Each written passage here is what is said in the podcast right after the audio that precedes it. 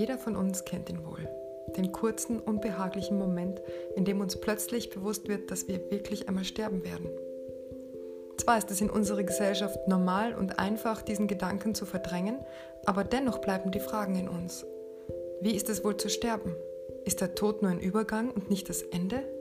Gibt es Himmel und Hölle wirklich? Sehe ich meine verstorbenen Verwandten wieder? Oder ist nach dem Tod einfach alles vorbei? In diesem Podcast versuche ich herauszufinden, wo unser Bewusstsein herkommt und wo es hingeht, wenn der Körper stirbt. Ich lese Berichte von Nahtoderfahrungen, außerkörperlichen Erfahrungen und Kontakten mit Verstorbenen. In Interviews mit Betroffenen und Experten werde ich der Frage nachgehen, ob der Tod zu fürchten oder vielleicht sogar zu begrüßen ist.